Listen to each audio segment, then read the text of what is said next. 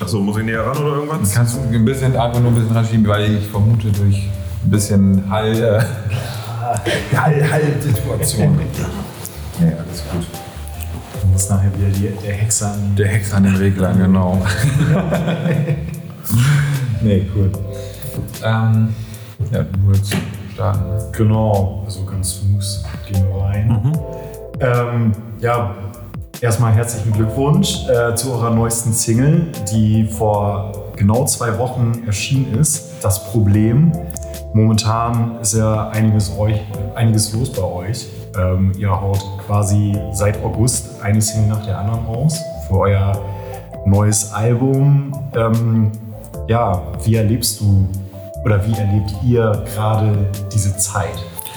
Ja, ist natürlich sehr aufregend. Es ist halt äh, ganz anders, als wir es vor 15 Jahren oder so gemacht haben, ähm, sondern man hat sich vorher jetzt mal überlegt, okay, es, es ist ja so eine Single-Welt geworden irgendwie mit Spotify und so weiter. Der einzelne Song zählt halt und wir sind aber schon noch Albumkinder und uns geht es ja ums Album. Aber äh, ja, da war dann die Frage auch mit dem Label so, wie, ist, wie gehen wir daran? Und eigentlich heutzutage, ne, Promophase und schon so Vorab-Singles, was man früher vielleicht eine gemacht hat, ja, müssten jetzt wohl ein paar mehr sein. Und ja, tatsächlich haben wir uns das dann so zurechtgelegt. Drei, vier äh, Vorab-Singles, immer mit Video, ist ja auch immer unser Anspruch. Und, und ähm, dadurch hat man dann viel zu tun. Ähm, erstmal das Ganze zu produzieren, aber auch jetzt dann, wenn es rauskommt, ist es ja immer einfach aufregend. Wie, wie, wie kommt das an? Was sind, ist so das Feedback? Und das von Single zu Single ja auch unterschiedlich, weil die erste Single war ein bisschen ja, nicht so hohes Tempo und die beiden danach schon. Und wir stellen fest, okay, es sollte wohl weiter nach vorne gehen. Das kommt anscheinend besser an. Es ist ganz spannend. Es ist immer aufregend. Man haut ein Video, einen neuen Song raus und dann ist man einfach, das ist ja immer aufregend, absolut. Genau, darauf wollte ich nämlich auch noch hinaus, weil euer Stil ist ja wirklich sehr vielfältig. Weil ich sag mal, der, die erste Single-Auskopplung, Kleiner Schluck, kann man ja schon sagen, es ist so ein bisschen Augenzwinkern und wie du schon sagst, so ein bisschen langsamer. Dann habt ihr mit Elefanten das Tempo schon mal so ein bisschen angezogen und jetzt ähm, das Problem, die Single finde ich auch wirklich sehr, sehr gut und die geht ja richtig nach vorne. Ähm, wie würdet ihr denn euren Stil so beschreiben oder wollt ihr euch da gar nicht so festlegen? Na, also man muss es zwangsläufig, man, muss, man wird das oft gefragt oder, ne, oder, oder auch man muss es bei Portalen angeben oder bei Bewährbooking und so weiter, das ist ganz klar. Und da sagen wir halt Rock, Pop, Indie, das, das sind so die Bereiche, wo wir uns tummeln. Es ist halt ganz wichtig, dass alles handgemacht ist. Und dann, was da rauskommt, ist immer, also bei uns geht es viel um Melodien, um den Song an sich, um den Text. Und wie sich die Musik dann drumherum aufbaut, das kann, da ist immer alles offen so. Ne? Und aber ich sag mal, wenn Daniel einen Song schreibt oder ich und der andere gegenüber sagt, finde ich geil, lass uns machen, dann machen wir das. Und da steht nicht jetzt dahinter, oh, passt das in unser Genre oder in unsere Band oder, sondern wir haben einfach Bock, den Song rauszubringen oder zu machen und dann machen wir das. Lieder, der Musikpodcast. Gutes Stichwort. Wir haben völlig vergessen, euch vorzustellen. Ja, wir sind ein bisschen aus der Übung. genau, tatsächlich sind wir, sind wir ja direkt eingestiegen. Ähm, ja, also du bist jetzt quasi ähm, ja, ähm, der Ein Viertel. Ein, ein Viertel der, der Band, ähm, beziehungsweise äh, ihr habt jetzt quasi, wenn ich es richtig, richtig verstanden habe, zwei neue dazu bekommen. Ja. Sind die auch wirklich richtig fest oder so? Also, weil ähm, ja, Wir reden von der Band California. Genau, California. Und äh, vor uns sitzt der Dennis. Ähm, wie, wie, ist, wie ist die aktuelle Situation, sagen wir es mal so? Oder ist, ihr habt euch ja quasi neu gefunden oder? Ja, oder Also, Daniel und ich haben ja zu zweit losgelegt und das mit California seit 2018. Und eigentlich schon wir beide, ich glaube, es gibt ein Video mit unserer allerersten Truppe von 96, äh, als also wirklich Zwölfjährige, äh, mit einem Kumpel zusammen, der, der Saxophon gespielt hat. Also und danach ne, auch weitere Kapellen und so weiter, hat man Coversongs, Brian Adams oder irgendwas gespielt. Und ähm, also das heißt, mit Daniel mache ich Musik seit, ähm, ja, seit ich, seit ich Schlagzeug spiele, kann man sagen. Und er hat mit Keyboard angefangen und dann Gitarre und gesungen und ja, von daher ähm, California seit 2018, aber mit Daniel schon ewig.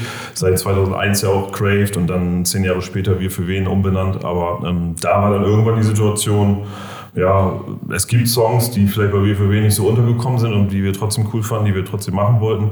Und man muss auch sagen, zu zweit ist es einfach ähm, unkomplizierter. Du hast noch einen anderen, ne, hast du da Zeit? Jo, alles klar. Das ist mit vier immer ne, stellen wir jetzt auch wieder fest. äh, und deswegen 2018 die, zusammen, 2019 die Platte gemacht und einfach mal geguckt und auch mal wieder zusammen zu zweit hat man ganz andere Möglichkeiten. Du kannst auch kleine Cafés oder irgendwas spielen. Du bist, ne, hast viel breiter aufgestellt erstmal, was, also kannst vom kleinsten Gig bis größten theoretisch alles spielen. Ähm, aber jetzt, ja, im Zuge der zweiten Platte, ähm, ja, war ganz witzig eigentlich. Also wir haben 2000 20, zwei Wochen vor dem ersten Lockdown, haben wir mal eine Heimatshow gespielt in Schwanewede. Da, da sind wir ja, ja, aufgewachsen, zur Schule gegangen zusammen, auch mit unseren anderen beiden Bandkollegen von Wie für wen noch. Abi gemacht hat zusammen und so weiter, Fußball gespielt und ja, haben gesagt, okay, wir haben ewig nicht mehr in Schwanewede gespielt. Ähm, da haben wir unseren ersten Auftritt 2001 gehabt und dann haben wir gesagt, nach, nach 19 Jahren kommen wir mal wieder zurück. ja, und das war ein richtig geiler Abend und da haben wir eben mit California ein Vorprogramm gemacht und ähm, der Chris, der jetzt bei uns ja auch Bass, Gitarren, alles Mögliche spielt, äh, der war im Publikum, weil den kennen wir auch schon wieder. Seit den Anfang 2000er waren wir halt in dieser ganzen Bremen-Norder-Szene, Freizelt, Aum und Pinökel. Ne, Grillmaster Flash, schöne Grüße. das, da haben wir die alle kennengelernt. An meinem 18. Geburtstag äh, haben wir da unser erstes Konzert gespielt im Freizelt Aumund, also das erste Mal in Fee gesagt. Und da über diese Szene haben wir Chris kennengelernt, also auch schon vor über 20 Jahren. Und der war in meinem Konzert in Schwanewede im Publikum und hat gesagt, du Jungs, alles schön und gut da zu zweit, aber mindestens Bass braucht ihr eigentlich noch. Wieso? Ja klar, ist live schon cool. Hat sich aufgedrängt quasi. Ja, und wir hatten dann so eine kleine Tour um das Album rum und ähm, oder nee, also quasi nochmal eine zweite Tour, aber noch um das Album weiter zu bespielen. Und ähm, ja, und dann ist er tatsächlich einfach spontan mit nach Hannover gefahren zur nächsten Show. Er hat von daher so ein paar Sheets bekommen zu den Songs. Und der ist halt so ein Musikfreak, der kann alle Instrumente spielen, Tastenseiten, egal. Der singt zweite Stimmen. Der arbeitet sich dann da rein und hat er einfach mitgespielt. Hat die nächsten Wahnsinn. Shows noch mitgespielt, dann war Lockdown. Und dann haben wir gehört, was machen wir jetzt? Und er hatte dann einen Song, ähm, Die Welt da draußen heißt er, den haben wir 2021 dann rausgebracht, ähm, den er gesagt hat, hier, wollen wir da nicht ein Feature machen oder irgendwas? Dann, dann hieß es schon California Featuring, Jam and Sam ah, und Murphy Gärtner, das war auch, der war auch im Publikum bei diesem Konzert, den kennen wir auch schon. Ne? Früher Kameras, war auch bei Grilli in der Band, bei den äh, Jungs früher als an, an den Tasten und weil für den Song sagte Chris, ja, brauchen wir eine Orgel. Dann hier, klar, muss Murphy das spielen, dann hat er es eingespielt. Und so haben wir mit den beiden eigentlich erstmal die ganze Platte aufgenommen. Wir haben gesagt, äh, ja, also wir haben hier so 12, 13, 14, 15 Songs. Ein paar fallen immer runter, aber die würden wir erstmal gerne aufnehmen. Hättet ihr Bock? Wir brauchen Tasten, wir brauchen Bass, Gitarren. Ähm, Chris hat auch noch mit eingesungen. Ähm, ja, da gibt es äh, Mundharmonika, ähm, hier Ziehharmonika, also alles Mögliche haben die Jungs da angeliefert, total irre. Und so haben wir mit denen viel natürlich noch unter Lockdown-Bedingungen, jeder für sich. Ich war da mal bei äh, Uli Wortmann im Farida-Studio in Schamek, habe die Drums aufgenommen und so weiter. Haben das Album so zusammengebaut. Und dann war hinterher die Frage, okay, natürlich, es kam dann die Anfrage, Maritime Tage, Bremerhaven, Radio Bremenbühne. Radio Bremen fragt, wollt ihr spielen? Ähm, seid ihr eigentlich schon mal wieder so weit und so weiter? Ähm, ja, und Murphy sagt dann aber, er schafft es einfach jetzt nicht, sich auch noch mit uns ne, das Live-Set, wir sollen gleich 90 Minuten spielen, äh, äh, Live-Set zu erarbeiten. Das heißt, man muss da ja schon einige Male vorher proben und so und sagt, er packe ich zeitlich einfach nicht. Er spielt ja am Schnürschuhtheater und ähm, hat auch noch einen weiteren Job und ist einfach ne, auch Familie. Ist, also auch für uns gut, dass es einfach ein ehrliches Feedback war, anstatt dass mich da, sich, man sich da so durchquält.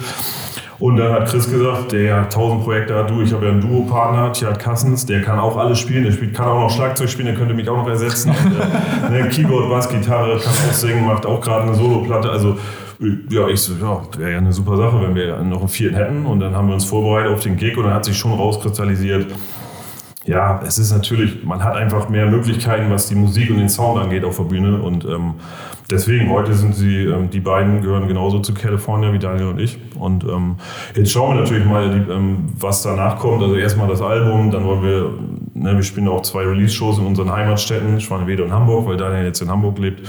Und wollen natürlich schon gerne nächsten Sommer so ein paar Festivals, Open Airs spielen. Und, und ja, ob wir danach vielleicht, wäre auch cool, zu viert eine Platte zu machen, ne? auch zu schreiben zu viert wieder, das, das ist schon nochmal was anderes. Und ähm, da würden die anderen beiden sicherlich auch echt coole Sachen mit einbringen.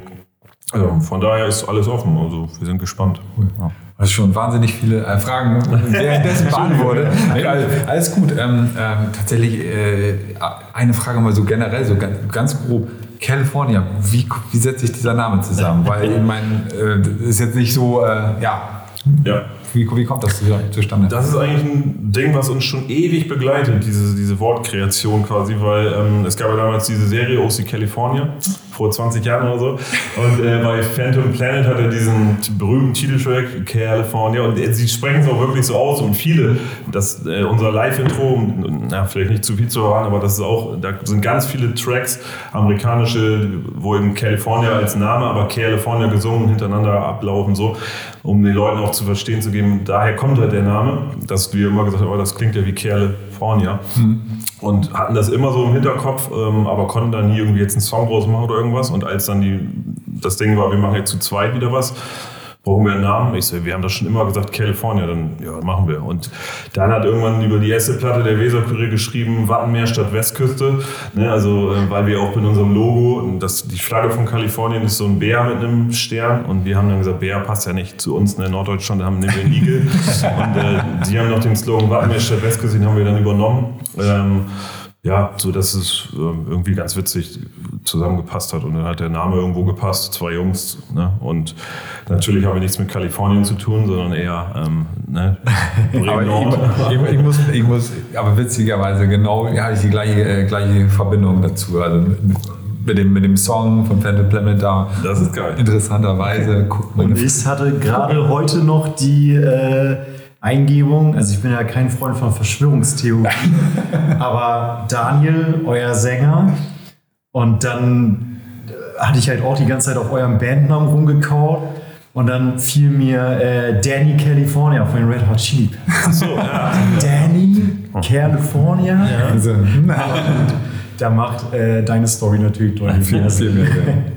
Aber es ist total Wahnsinn, ähm, was ihr auch abseits von California alles so für Projekte am Start habt, weil ähm, das kann man ja schon sagen, dass ihr bzw. du heute in unserem Podcast kommt. Das ist ja schon länger Thema und wieso Ja. stehen ja schon auf, bei, bei Insta schon seit längerem in Kontakt.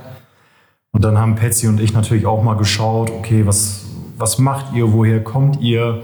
Und das ging dann wirklich schon fast so weit, ähm, dass wir überlegt hatten, eine Mindmap zu machen. Wer, was jetzt jeder einzelne von euch macht, weil das ist ja total krass. Ähm, und wir bewundern das auch total, weil, ja, wir gehen ja jetzt einfach mal davon aus, das ist einfach diese Leidenschaft zur Musik. Aber wie bekommt ihr das hin?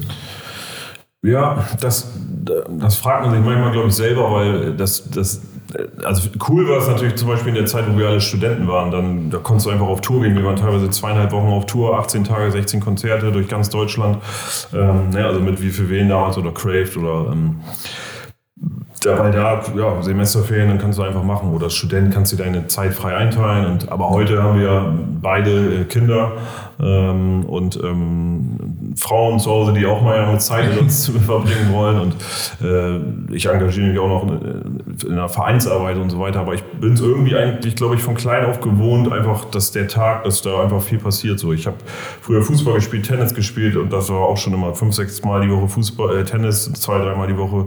Ähm, ähm, äh, Tennis und äh, ja, und äh, dann war Musik aber von Anfang an immer dabei, also neben dem Sport.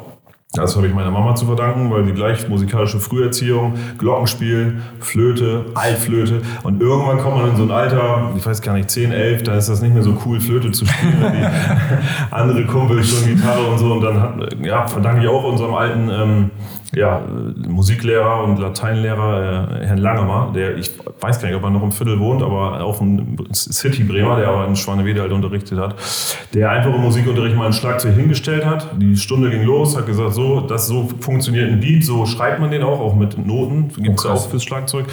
Ähm, so liest man das, so spielt man das, probiert mal und bei mir hat es ganz gut geklappt und ich war halt sofort angefixt. Ich bin nach Hause, habe gesagt, ich will Schlagzeug spielen und ja, bist du bescheuert, er weiß, wie laut das ist, was das kostet, bla bla bla und dann, ja, irgendwann, ja, ich jetzt schon wieder Gänsehaut, weil da war dann Weihnachten, Heiligabend vorbei ähm, und ich war ganz enttäuscht, habe mir natürlich eigentlich nur ein Schlagzeug gewünscht, habe irgendwelche Sa- Sachen bekommen und kein Schlagzeug. Gut, ich, ich wusste, hatte immer im Hinterkopf, das ist halt teuer und okay, habe auch jetzt in dem Alter nicht mehr dann rumgejammert oder so, aber auf einmal hat es aus dem Keller halt voll Lärm, einfach nur Lärm gemacht, aber ich habe natürlich den Schlagzeug-Soundbecken gleich erkannt, runtergerannt, dann saß da mein Vater und kann natürlich kein Schlagzeug spielen, aber hat irgendwas gemacht, hat das selber aufgebaut, äh, dann auch falsch, also ne, die, die mittlere Tom an die Stelle, wo die Hörer sind, so, so ganz witzig, hat sich selber da reingefuchst, das aufgebaut, da gespielt und das war, also den Moment, das werde ich mein Leben halt nicht mehr vergessen, logischerweise und von da an war dann auch so dieses Musik anders hören, auch wo, wo ist ein, ein echtes Schlagzeug statt und, und auch so fordert auch wieder meine Mama versucht, mich mit anderen Jungs und Mädels zusammenzubringen, die auch, ne, also hier der und der von der und der, äh,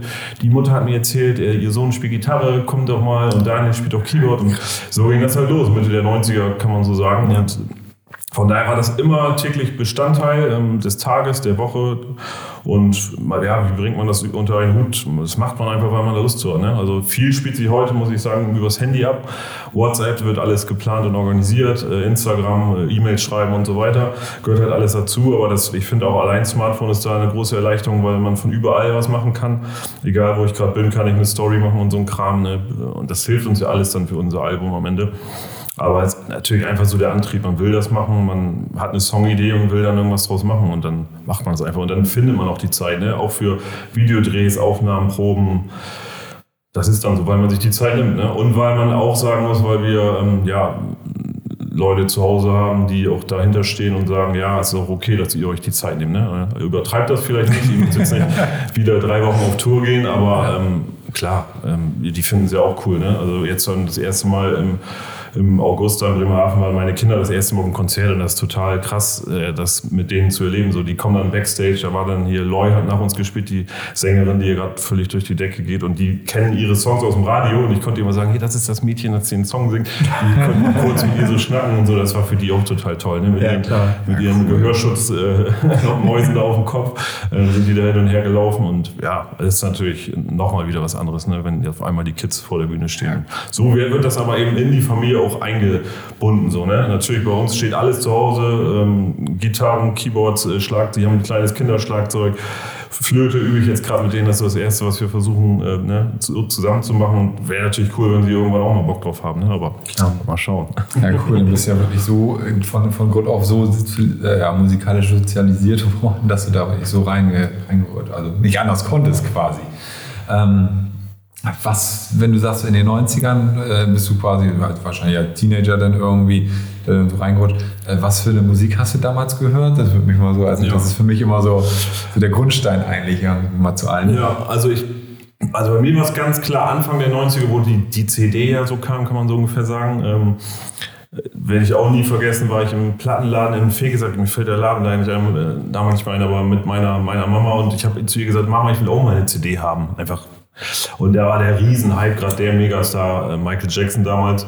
Ähm, ich finde es an der Stelle nur kleiner äh, ne, Disclaimer. Ich finde es sehr schwer, Leute, äh, ne, Künstler und Werk zu trennen. Deswegen höre ich jetzt den Mensch jetzt nicht mehr so. Aber es war halt damals ganz klar. Ich habe die Dangerous Platte mir dann ausgesucht und das rauf und runter gehört. Man in the Mirror, äh, auch später dann ist immer noch äh, einer der größten Songs für mich, wenn ich den mal im Radio höre oder so, äh, unfassbar krass am Ende mit Gospelchor und also das ja.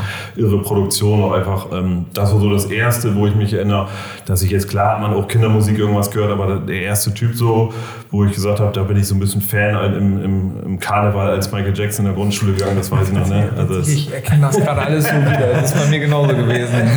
mit Hut und dann diesen Verband umarmt bekommen. So, ja. ja, und dann der nächste Schritt war eigentlich erste Berührungspunkte so mit Rock, würde ich sagen, so, so soft angegangen über äh, Bon Jovi, Brian Adams, so, die ich dann auch mal in der Stadthalle Bremen gesehen habe. Ähm, und ähm, ja, und dann ein wichtiger Meilenstein, wo es dann auch in Richtung eigene, was macht man eigentlich für eigene Musik, war so Anfang der 2000er dann ähm, ja, mit Blink-182 muss ich ganz klar sagen. Das war, als dann All the Small Things so gepoppt ist überall und dann ich das Album, das war das für mich das erste Album Animal of the State, was ich von Anfang bis Ende durchgehört habe und jeden Song abgefeiert habe und habe dann die ganze Diskografie erstmal nachgekauft. Damals war ja noch ich glaube, es war noch so gerade vor dem Internet oder so, oder ich hatte auf jeden Fall noch keinen Internetanschluss und dann war ich auch noch ne, bei WOM und habe, äh, als es das alles noch gab, ne, die Sachen mir nachgekauft und reingehört und das Live-Album und die Alben davor und bin dann mit der Band völlig mitgegangen und ähm, hat mich total geprägt, auch Travis Barker als Schlagzeuger einfach, weil das einfach nochmal irgendwie anders und Next Level Shit irgendwie auch war und dann auch live mit Überkopf und also er immer versucht hat anscheinend irgendwelche Sachen anders zu machen und so er jetzt die neue Platte ja auch selber produziert hat, also sich selber auch glaube ich immer weiterentwickelt und der hat mich dann auch ganz klar auch immer fasziniert und das waren so wirklich glaube ich so die so die Meilensteine und ähm, bin da dann auch so Pop-Punk, äh, also amerikanischer Punkrock eher, so bin ich glaube ich auch da dann erstmal hängen geblieben, Sum 41, da, so kommt man dann jetzt von einem zum anderen, Millen Collin und so.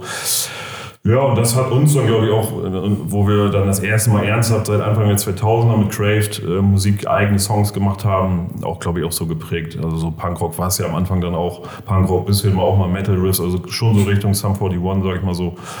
Ja, und das war so ein bisschen so die, die Chronologie. Ja, die, die vergisst man immer komplett irgendwie. Sum 41. Ich meine, sind, haben die sich jetzt vor kurzem auf irgendwas? Nee, die haben es angekündigt, ja. ja also es wird jetzt, ne? äh, glaube nächstes Jahr dann das Ende sein. Ähm, genau. Also ich gehe mal davon aus, dass er auch solo irgendwie vielleicht, also ich kann mir nicht vorstellen, dass er keine Songs mehr rausbringen wird. Ähm, aber ja, krasse Band, fand ich in allen Besetzungen, auch gerade die Gitarre, was sie auch an der Gitarre dann zweistimmig teilweise gemacht haben und so. Und dann klar, am Anfang der Durchbruch mit dem Song, wo Fat Lip, wo, weil, wo sie ja rappen quasi so, das war dann auch nochmal so ein bisschen mal irgendwie was anderes und immer nach vorne und ja, auch live macht einfach Spaß, finde ich. Ja. ja. ja. Genau, du hast ja auch heute einen Song mitgebracht, Tonight Tonight von den Smashing Pumpkins. Äh, sehr, sehr cool, habe ich mich total drüber gefreut. Ich meine, natürlich wäre jeder Song okay gewesen. du warst ja komplett frei, aber ist schon ähm, echt ein Bombentrack. Was bedeutet dieses Lied für dich? Also ich muss, ich kann jetzt nicht quasi so cool sagen, ich kenne Smashing Pumpkins seitdem der Song raus ist, also Mitte der 90er. Natürlich kannte man irgendwann den Namen, aber den Zugang dazu habe ich erst bekommen äh, bei der Reunion. Ich glaube 2006 war das, wo mhm. sie dann wieder eingestiegen sind und äh, ein Kumpel dann unbedingt Rock am Ring, die kommen zu Rock am Ring, da müssen wir hin und so weiter. Und er war halt, also René ist mein bester Freund und der, der ähm, immer großer, schon lange großer Fan von denen gewesen und der hat mir dann dadurch, und ich bereite mich dann, wenn ich jetzt irgendwo nicht eigentlich hin wollte zu einem Konzert, sondern mitgenommen werde, dann bereite ich mich quasi vorher vor, versuche die Diskografie mal durchzugehen und er hat schon immer im Auto den Song und das oder das Arm oder also so die Klassiker, weil ich auch finde, ich, ich bin halt Fan von den ruhigeren oder auch ähm, ja, mehr poppigeren ähm, Smash Pumpkin Songs. Und Tonight Tonight hat mich da sofort halt geflasht. Also das heißt, er begleitet mich jetzt auch bald 20 Jahre so, glaube ich, dass ich den immer, immer mal wieder höre, weil er einfach so von der Stimmung, klar, dieses Melancholische, was das ganze Album ja sogar im Titel trägt und ähm, trotzdem aber auch irgendwie ein bisschen textlich traurig anfängt, aber hinten raus dann richtig so, so Hoffnung, Believe in me as I believe in you und so. Also total die, ja, geil geschriebener Song, finde ich, von vorne bis hinten und ähm, immer, also wo ihr gefragt habt, einer, der dich schon vielleicht länger begleitet oder immer begleitet oder auch schon ne, ein paar Jahrzehnte oder so, das ist natürlich eine große Frage, habe ich ja lange, ich habe ja lange mich geziert und lange überlegt. Bis auf den letzten Tag. das Leben quasi. Ähm, aber da komme ich halt an dem nicht vorbei, ganz klar. Mhm. Das habe ich René zugesagt, muss ich auch mal sagen. Also, ja. ja. Ja. witzig, weil ich hatte mir nämlich gerade letztens noch ähm, auf YouTube den ähm, Rock am Ring Auftritt angeschaut von 2007 oder so, ja, 2006. Sein, ja, 2007. Irgendwie so in sehr schlechter Qualität, also vom Bildlichen her. Aber ähm, es war schon, war glaube ich schon fett. Jetzt ja, es war glaube ich ganz spät haben die auch gespielt. Also es war genau. stockdunkel und also es war total eine geile Show auch. Und genau, genau. und jetzt kommen sie auf Tour nächstes Jahr, ich glaube nach Hannover. Genau. Und genau an dem Tag, also wir haben glaube ich erst zwei Open Air Termine bestätigt für nächstes Jahr und natürlich spielen wir da selber. Und ah, äh, das tut, ähm, das tut mir schon sehr weh, aber eigene Band geht immer vor. Das, ähm, ja, und das ging auch bei mir auch immer vor Fußball oder Tennis. Also das war immer klar, wenn wir ein Konzert haben. Deswegen auch mal an meinem 18. Geburtstag war meine Mama damals so traurig, dass ich nicht meinen Geburtstag gefeiert, sondern ein Konzert gespielt habe. aber, Schlimmer. Äh, das, das, ist halt so. Das ist ja. leider so, da muss ich jetzt durch, aber ähm, ich wünsche da allen auf jeden Fall viel Spaß. Aber ich habe dafür, erinnere mich gerne an 2019, was glaube ich im Grünspan hat Billy Corgan nochmal ein Solo, eine Solo-Show mit der Gitarre einfach nur gespielt. Geil. Oder auch teilweise am Klavier. Ah, das war unfassbar. Also ja. das war, weil gerade, ich mag ja die ruhigeren Sachen von denen und die hat er natürlich dann da rauf und runter gespielt und Und auch wir, das Publikum, gleich am Anfang quasi keine Handys und hier wird auch nicht geredet, so. Also direkt so, ist ja alle eingenordet. So, ne? Ja. Alle haben das auch, also da hast du kaum Handy oben gesehen. Ähm, Jeder hat vielleicht mal eben ein Foto gemacht, aber nicht, dass da durchgefilmt wurde, was mich auch so abnervt, weil Ja. ich so finde, du guckst dir doch sowieso nicht wieder an. Also das, äh, naja, aber auf jeden Fall, das war total geile Stimmung und ähm, werde ich auch nie vergessen. Und da war ich, da habe ich René mitgenommen. Äh, das war dann so mein, mein quasi Revanche oder mein Dankeschön, ähm, ne, dass er mich damals mit zu Rock am Ring genommen hat, wegen Smashing Pumpkins und dann quasi 13 Jahre später kommt Billy Corgan alleine. Das war schon echt cool. Geiler Abend. absolut. Aber würdest du generell sagen, äh, du bist ein Konzertgänger oder eher ein Festivalgänger? Äh, also das war so in, in, ich sag mal, in meiner, ähm, ja, so um die Abi-Zeit, so ne, 18, 19, 20, da war ich ne, klassisch, so Hurricane, Rock am Ring, also ne, immer, immer, wo mich das Line-Up so interessiert hat, da bin ich hin. Und heute gar nicht mehr. Also Festival, das macht mich, das ist. Ich habe es in der Folge bei euch vorab äh, beim äh, Inhaber von Black Classic Records äh, gehört. Ähm, ist, sehe ich, ist bei mir genauso. Ist einfach zu viel, ist mir zu, zu viel Musik da. Äh, Es ist ganz cool, um neue Sachen zu entdecken, manchmal so. Ne? Also ich gehe da hin und her. Und, aber ich, ich kann gar nicht sagen, weil ich das letzte Mal auf einem Festival war. Ähm, ich kann auch leider nicht mehr dieses ne, Zelten noch und dann, äh, ich bin nach einer Nacht so im Arsch, Rücken und so, wie das halt immer weiter. Aber Konzert auf jeden Fall. Ich, also, äh, wenn mich irgendwas interessiert, ich, ich buche immer zwei Tickets und dann überlege ich mir, ne, oder frage ich so rum, wer will mit, wenn meine Frau nicht mit will, wer will sonst mit. Ähm, und das führt leider dazu, dass man auch mal alleine oder ich mal irgendwas absagen musste. Aber ja, wir waren jetzt vor, weiß gar nicht, vor zwei Wochen in Hamburg bei Fallout Boy. Blink waren ja auch in der Barclaycard Arena, also da war ich jetzt zweimal in Folge. Also klar, Konzerte, das wird immer bleiben und das, das ist auch eher, heute eher so bei mir, ne? Klar, Fest, also nicht Festival, eher Konzert, ja. Was war so das ähm, beste oder beeindruckendste Konzert bis hierhin, auf dem du warst? Ich habe mich schon fast gefragt, ob die Frage kommt.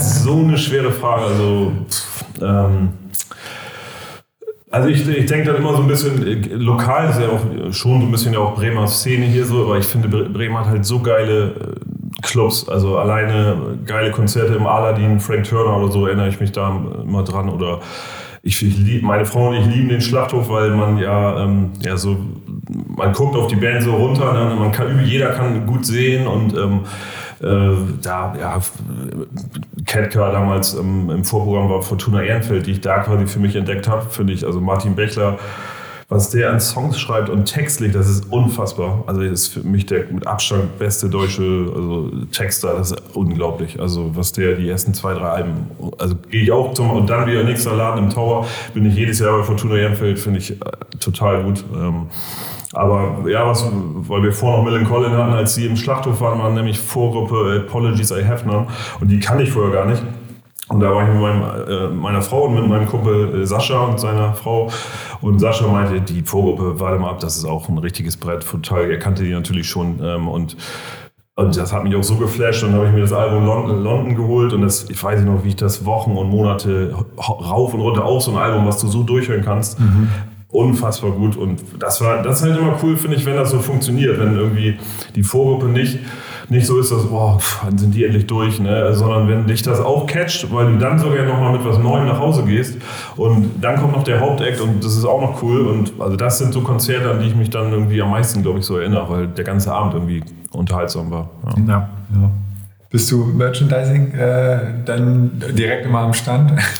Also früher ganz extrem. Also ich habe äh, mein, mein äh, ich schmeiß die auch wirklich meinen Bandshirt nie wegschmeißen. So, ne? So. Mein, äh, meine Frau regt sich immer auf, weil ich ziehe es halt eigentlich nicht mehr so wirklich an. Ähm, aber die haben Löcher und so und äh, aber also alles voll mit von allen Bands, die ich geliebt habe oder liebe, habe ich Shirts und so weiter. Und heute ist das schon also ganz abgeflacht. Ne? Also ich, ich gucke immer auf jeden Fall und muss mir so optisch auch gefallen. Ähm, aber selten, ich wüsste jetzt zum Beispiel gar nicht, wann ich mir das letzte Mal ein Shirt geholt habe. Also das irgendwie, ja, habe ich mich da ein bisschen verändert. Ne? Also früher Festivals, heute lieber Konzerte und früher Merch und heute ich gehe jetzt einfach um die Musik, ne? Ganz Ja. klar. Ja. Wir, wir sind ja ganz Fanboy-mäßig letztes Jahr bei Tool gewesen und haben, Oh, und haben uns da die, die, die direkt T-Shirts gekauft. Ganz albernmäßig. Aber die T-Shirts waren, glaube ich, gar nicht so teuer. Ne? Nee, die also, was wir nicht vergessen haben, war, die hatten da auch das aktuelle Album auf Vinyl. mit Autogramm äh, 700 Euro. Schon völlig Oh, geil. ich mal wissen, wie ob sie das verkaufen. Also, Es gibt immer irgendwelche Ja. Verrückten. Ja. Und ähm, jetzt konnte man ja auch ab heute Freitag ähm, Karten für die Tour nächstes Jahr kaufen. Äh, die kommen ja auch nach Deutschland und auch wieder so ja, um die 90 Euro. Und ich glaube in Köln so ein Fan-Package 150. Ja, ist halt eine andere Liga. So. Aber ich finde Tickets, ja, ne, es ist hat natürlich auch durch Corona, ne, mit dem, die Leute sind halt vielleicht teilweise auch in andere Branchen abgewandert. Äh, die Kosten sind ja definitiv gestiegen. Ähm, also wenn ich jetzt hören würde, Tool 90 Euro, weißt du, ich war, meine Frau wollte unbedingt zu, zu Pink nach Köln, waren wir im Stadion. Ich glaube, ich glaube, da haben wir für Stehplätze fast 200 Euro bezahlt. Ja, ich habe zwar dann vor Ort aber auch verstanden, das ist eine riesen Produktion. Ne? Die Ja. schwebt da ja durch die Lüfte und schießt mich tot. Also das ist unglaublich, hat wirklich auch Spaß gemacht. Ähm, ähm, aber ja, die Preise sind krass, aber bei mir da ist es, also wenn ich irgendwen sehen will, da ist scheißegal. Also ähm, eh, natürlich keine 700 Euro, irgendwo hört es wahrscheinlich auch auf. Aber klar, 100 Euro sind ja heute schon fast normal. Ne? Und Ja. ähm, ja, also Tool, äh, unser Gitarrist bei WFW in Torben ist ja schon immer ein Riesenfan gewesen. Das ist ja die, ich finde immer so die Muckerband, ne? also das ist so, ist ja auch so, was die da spielen. Also ich bin ein klassischer äh, Viervierteltakt-Schlagzeuger, also ich würde niemals, das äh, kann ich wahrscheinlich einen Track von denen spielen. also das ist unfähig. Ich habe die auch mal, ich glaube, bei Rock am Ring live gesehen. Und wie mit was für einer Leichtigkeit der Gitarrist zum Beispiel auch da, also wo ich denke, auch allein rhythmisch so kranke Sachen spielt und der spielt das da fast schon gelangweilt, guckt er so durch die Gegend, der guckt gar nicht auf seine Gitarre. Also das ist völlig irre. Also Ja. krasse Typen, die da, was die musikalisch machen, ist unfassbar. Ne? Absolut. Ähm, ja. Das war ja für uns vergangenes Jahr, glaube ich, so das erste Konzert nach Corona. Genau. Und dann halt gleich Tool. Und ähm, es war Wir sind da rausgekommen. Sie saßen im Auto und konnten nicht, konnten einfach nichts sagen, weil es einfach so krass war. Allein diese ganze Visualisierung, die die da am Start hatten. Das war irre. Ist das denn auch so, dass die, also bei Rock am Ring, glaube ich, hat er einmal vielleicht was zum Publikum gesagt oder so, sonst stehen die ja so der im steht immer im. Hintergrund. Also, Also er, also hier, hier ähm, na, ich, äh, James, Ja, James. James sowieso, bla bla bla. ähm, der steht immer im Hintergrund im Schatten und hin und wieder, ja, einmal hat er was gesagt. Ne? Genau, ähm, er hat uns, glaube ich, so ein bisschen gedisst. Also er meinte, das Publikum ist halt so lahm. und ähm, vor allem äh, irgendwie Auf- auf- so von wegen Look at me, I'm 58. Und so, wir sollen uns mal nicht so anstellen. Aber wie gesagt, ich glaube, das war noch so ein bisschen diese Post-Corona-Krampfigkeit.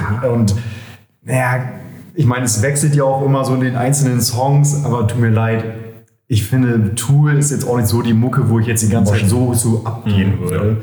Ähm, aber nee, es war, war schon echt sehr, sehr beeindruckend. Und wie gesagt, der Sänger ist halt so die ganze Zeit im Hintergrund. Und du siehst immer nur so seinen Schatten. Aber einmal habe ich ihn erwischt, wie er irgendwie einen Schluck aus der Wasserflasche genommen hat. Und da dachte ich, okay, er ist wirklich ein Mensch. Er ist liebt. der muss auch trinken. Genau. Ja, ich habe das halt auch so in Erinnerung, dass da, das war für mich, glaube ich, das erste Mal, wo ich, wo ich dachte, ich war irgendwie total perplex. Ich so, ja, dritter Song, vierter Song, der muss ja irgendwann mal zumindest mal Hallo sagen. Das war, für mich habe ich noch nie sowas gesehen. Also auch, man, man, ich habe, also fand es jetzt gar nicht negativ, sondern man hat, ich hatte das Gefühl, ich war viel konzentrierter dann und man musste sich auf die Musik auch ein bisschen einlassen und konzentriert fast schon sein, finde ich. Ähm, Gerade wenn man jetzt, ich kenne die Platten gar nicht rauf und runter so, sondern ähm, ja, so die Klassiker oder was. Ähm, aber war einfach wirklich was anderes. Ne? Die, die brauchen das halt nicht zu sagen, hier so, jetzt klatsch mal oder sing mal mit oder was, Ja. sondern die spielen wirklich ihr Ding. Und, ne, und das Publikum, Startpublikum wird das sicherlich kennen. Aber für mich war das total äh, erstmal irritierend, absolut. Ja. Ähm, ja, für uns ist das erste Konzert nach Corona. Wie habt ihr die Corona-Phase erlebt? Also, weil du sagst, ihr habt euch ja quasi vor Corona neu formiert als Kalifornien. Ähm, Gab es da irgendwie schon so die Idee, verdammt, was passiert jetzt hier? Äh, Geht das überhaupt weiter? Können wir überhaupt weitermachen? Oder ja, oder das ist in zwei Wochen sowieso wieder vorbei, sage ich jetzt mal so, wie wir wahrscheinlich alle am Anfang Ja, gedacht ja. haben. Ähm, wie war das für euch? Genau, das war absolut der erste Gedanke. Ne? Ja gut, ne, zwei, drei Wochen. Aber so im Nachhinein betrachtet war es einfach für uns relativ bitter, weil wir da gerade 2019 das Album ne, ähm, und im Herbst dazu dann auch einige Konzerte, also kleine Tour gespielt.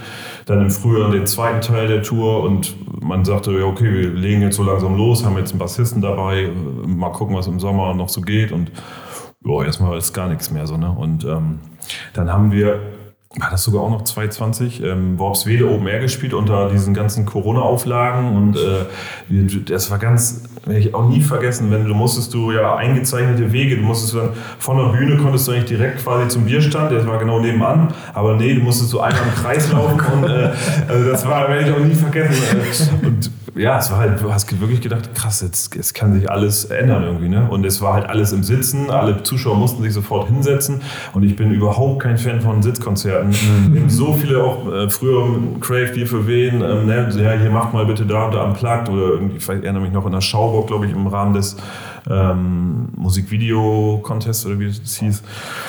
Also ich fand Sitzkonzerte immer du kriegst die Leute einfach nicht so richtig, die, also die Euphorie springt da nicht über, weil die sitzen halt, die tanzen nicht und so, ne? Und das, oh, das war dann, also ich habe gedacht, oh, hoffentlich ist das bald vorbei, Sitzkonzerte und nur noch nur so und so viele Leute und Abstand und also das war, da haben wir schnell, also da haben wir dann für uns erstmal den Haken dran gemacht, also unter Corona werden wir erstmal live nicht spielen, weil es einfach für unser Ding nicht so gepasst hat und haben dann ganz schnell umgeschwenkt halt auf ähm, Produktion, ne? also um Songwriting und dann auch, ähm, glaube ich, war ich schon Ende des Jahres, ich überlege gerade, ob ich 20 oder 21 Ende des Jahres schon die Drums eingespielt habe für das Album jetzt. Ähm, ja, also dann haben wir uns gesagt, konzentrieren wir uns da drauf.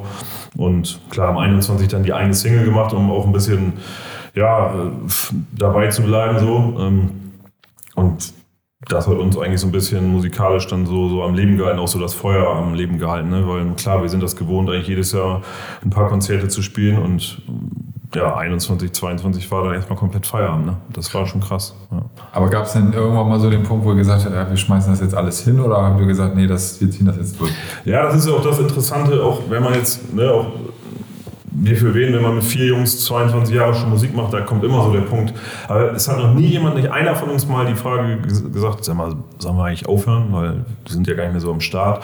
Und gerade bei Daniel und mir jetzt mit California und wie gesagt, wenn du das seit ja, Mitte der 90er zusammen machst, egal in welcher Formation oder so, du machst einfach mit diesem Menschen Musik, dann äh, es hat sich bei mir noch nie die Frage so gestellt, wir hören jetzt auf. Also natürlich auch, weil wir, wir machen das halt nicht kommerziell, wir müssen nicht davon leben.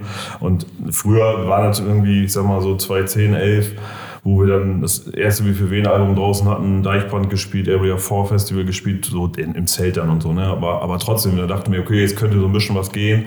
Da waren wir noch Studenten, hatten Zeit und so weiter.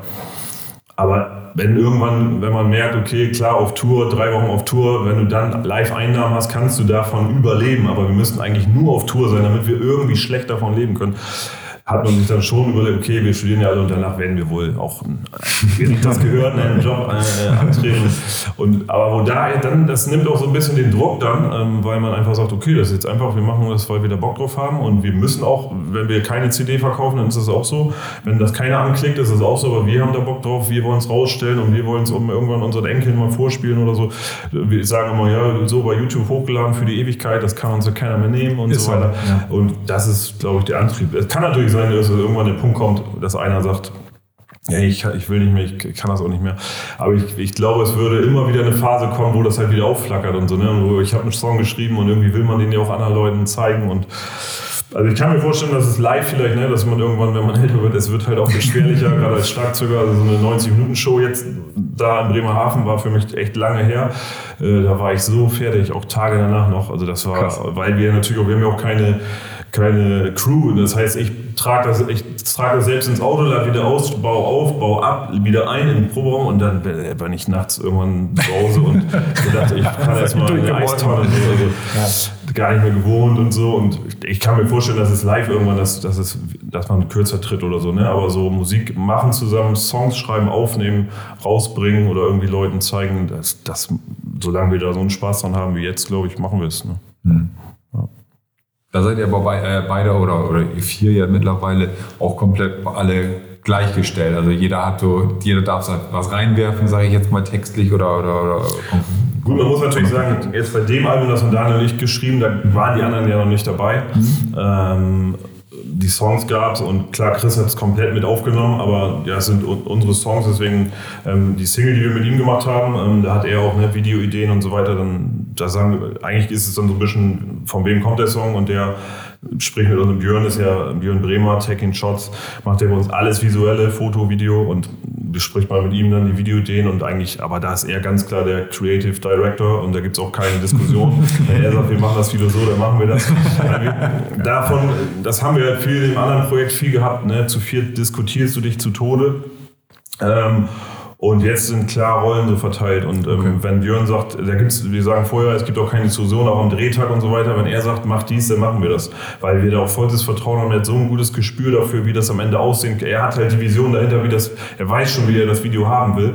Und wir müssen nur machen, was er sagt. Und das haben wir gleich beim ersten Dreh, haben wir auf dem Bremer Freimarkt gemacht, 2018 ja. quasi so ohne irgendwelche Erlaubnisse, so sage ich mal. Also das ist einfach hingegangen und gemacht so. Ne? Das ist auch so unser Ding. Also wir schreiben da keine großartigen Storyboards, sondern wir wissen, wo wir was drehen wollen und dann machen wir einfach. Und dann sind wir nachts, also, ne, weil wir, er hat schon öfter Fotos nachts von, von Jahrmärkten und so gemacht und wir fanden das, das fanden einfach geil. Die Bilder haben gesagt, dann können wir doch auch mal ein Video drehen. Jo, dann treffen wir uns morgens um vier da über den leeren Freimarkt, die eine Szene und, ne, und äh, am vollen Freimarkt abends mussten wir nochmal hin und Daniel mit seiner Höhenangst musste halt ins, hier in dieses Riesenkettenkarussell. Das ja, war oh Gott, der absolute Horror. 80 Meter, glaube ich, oder so. Ja, und Björn, der macht dann ja nur, der saß immer vor uns und dreht sich um und filmt auch noch. Ne? Der ist ja völlig verrückt. Und auch im Musikexpress allein war ich jetzt mit meinen Kindern drin.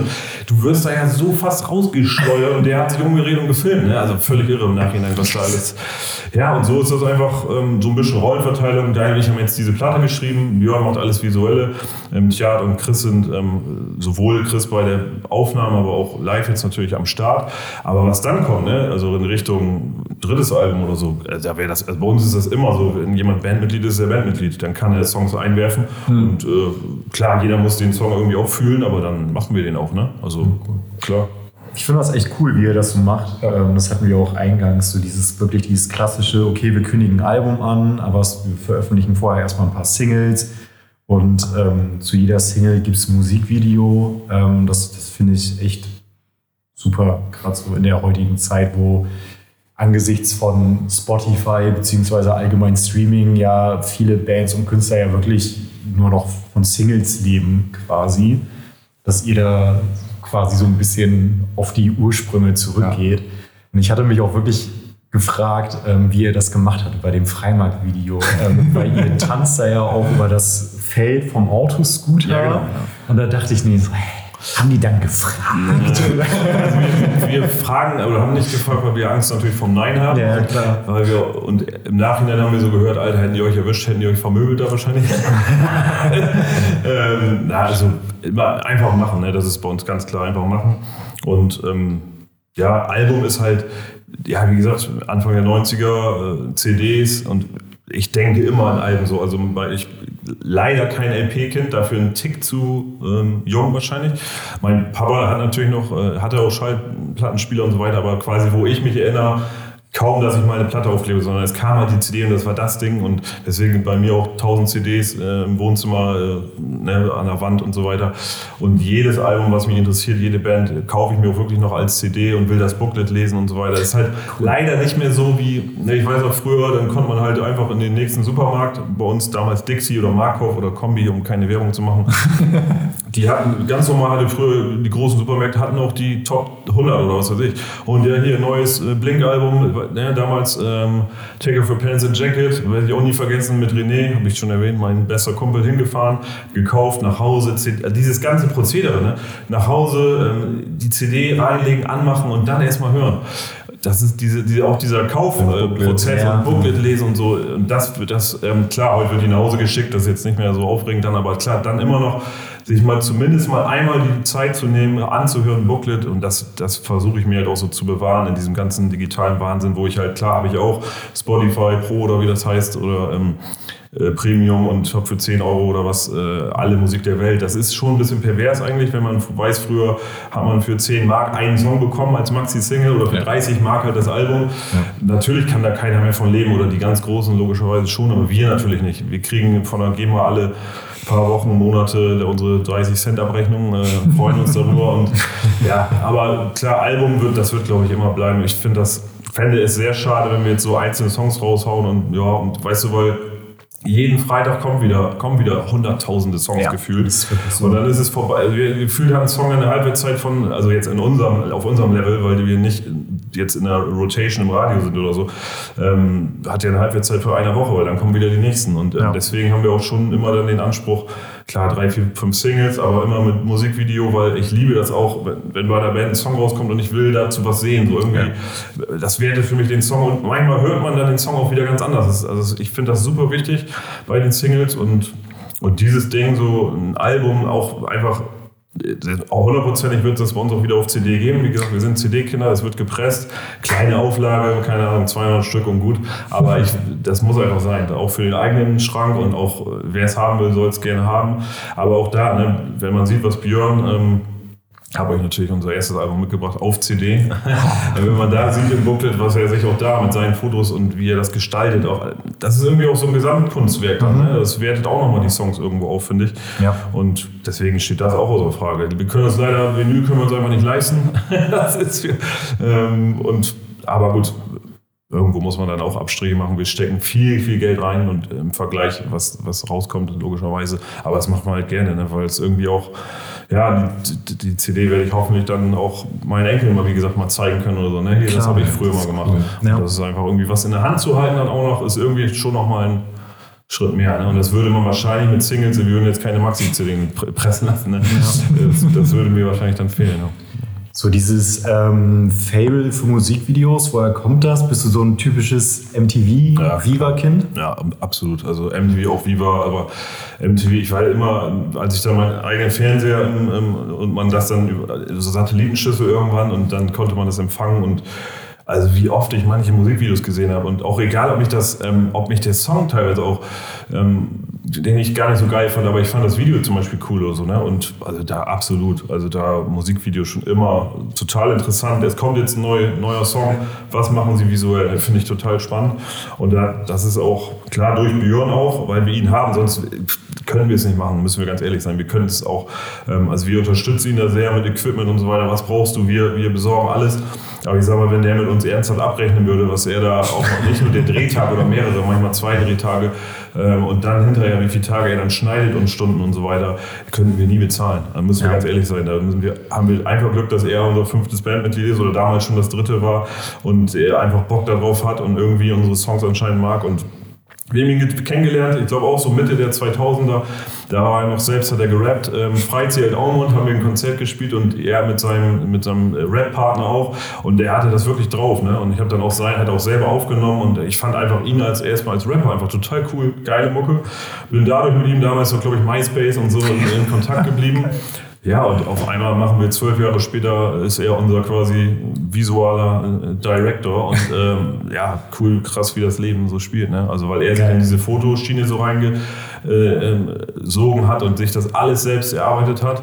Und für mich der einer der besten Fotografen hier weit und breit ist sowieso. Und dann fing er halt auch mal mit Video, auch für The 50 Pence und so mal so, so ähm, Live-Video-Dinger gemacht und so. Und hab gesagt, Alter, das sieht ja auch total krass aus.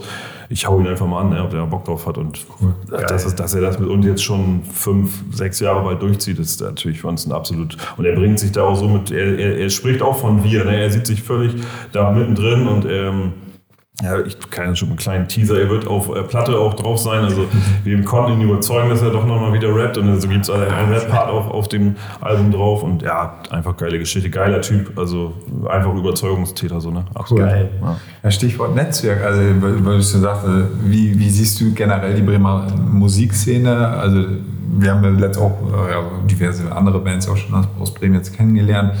Ähm, es ist echt schon krass, was das für ein Netzwerk mittlerweile. Man, man hört das ja auch so raus, und dann kommt der irgendwie dazu und der kennt noch wieder den und den.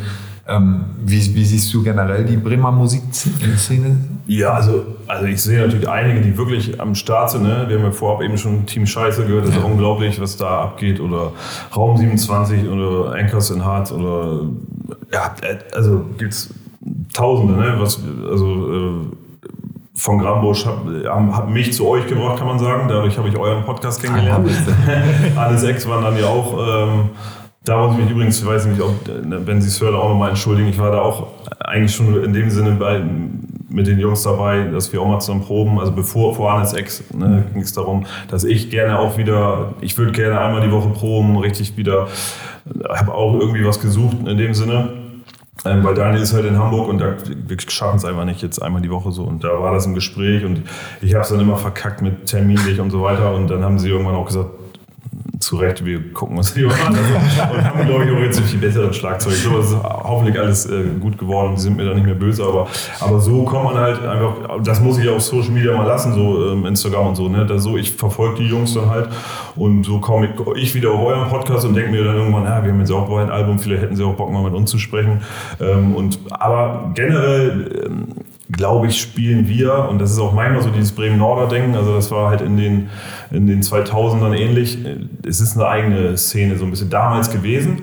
Ähm, Freizeit, Pinökel und die Bands, die sich da untereinander immer miteinander gespielt haben. Und, und man muss ehrlicherweise sagen, wir haben nie so wirklich in der City Fuß gefasst, kann man nicht sagen. Also zwar Daniel Torben, die haben auch mal im Viertel gewohnt und so weiter, aber ähm, in die Szene so richtig. Ähm, Ne, ich, äh, Eierschaukeln Festival haben wir damals mit Craig, glaube ich, mal gespielt. Da hieß es äh, im Tower, ne, jede Band 50 Karten. Wenn ihr die verkauft, dann dürft ihr hier wieder spielen. Da waren wir natürlich richtig äh, angespornt. haben wir, haben wir auch noch sogar noch mehr verkauft. Aber ich glaube, wir haben dann auch Olli damals noch nicht so überzeugt. Und dann, ja, das ist schon eine kleine Szene. Ich glaube, die kennen sich alle untereinander. Aber ich glaube, wir sind einfach da ist dafür zu weit weg. Da ist Schwanewede, Nord schon zu weit weg, ähm, dass man sich da begegnet, sicherlich in Kneipen und so weiter, ähm, weil, das muss ich auch sagen, ich bin jetzt nicht mehr so oft in der City unterwegs, sondern wenn dann schon eben Bremen Nord und so und da haben wir nie so richtig den Draht gefunden, aber ich finde es halt cool, so gerade die so von Grambusch und Jendrik auch da, der so, das sind so positive Jungs, die, ähm, die haben uns nochmal einmal bei Frank Turner, glaube ich, äh, der hat ja im Blumenthal da, nee, Entschuldigung, T.S. Uhlmann äh, im Blumenthal da oben eher mit Grilli und so gespielt und ja, äh, einfach, hey, du bist doch von, von Grammusch, weißt du noch, hier war es wieder mehr letztes Jahr oder so. Ja, nee, cool, alles klar. Also so positiv immer und der, der ist auch bis heute, wenn wir eine Single rausbringen, er teilt das und so und das würde ich halt richtig fühlen, wenn das eigentlich, weil alle, du siehst das, alle Bremer Bands folgen sich so untereinander und äh, aber man, man teilt irgendwie nur von seinen Buddies oder was und mhm. weil ich meine, was ist, was ist an der Insta-Story, die ist 24 Stunden da, da kann ich doch alles teilen, ist doch scheißegal, es kostet nichts, ich verliere dadurch nichts. manchmal habe ich das Gefühl, man teilt nur nach oben, ne? also ich teile nur größere. Mhm. Ja. Äh, und das finde ich, also nee, da würde ich mir wünschen, dass so dieses von Grabusch-Beispiel, ne, dass alle so das handhaben, dass mhm. jeder teilt, seine Bremer Kollegen, wenn die was raushauen, ähm, ja. das würde ich total abfeiern. Aber das ist, glaube ich, halt auch eben so, dass wir da schon wir sind nicht so richtig in der City-Szene, so können wir jetzt nicht einfach behaupten, dass wir da wirklich dazugehören oder so. Ne? Also. Aber kann ja auch noch werden. Ja, klar. Also wir haben ja auch jeden Club gespielt, das ist ja auch so. Ne? Und ich hoffe auch, zum Beispiel, ich liebe Lila Eule. Ja. Ich hoffe, dass wir da mit Peach demnächst äh, nächstes Jahr irgendwas hinbekommen, dass wir da irgendwo für jemanden ein Vorprogramm machen oder so. Ne? Ja. Muss man mal gucken.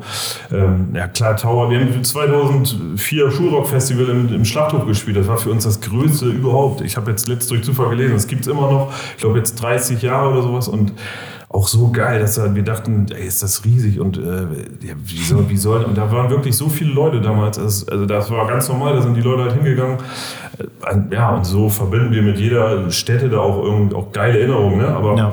die ist wirklich in der Szene dafür, das war glaube ich auch der richtige Schritt von, von Grilli, ne? dass er eben auch in die City gegangen ist wirklich und aus, aus Blumenthal raus und da dann ne, mit Olli und Co. Ähm, dann auch dann die Brücke zu Grand Hotel von Kleef, sag ich mal.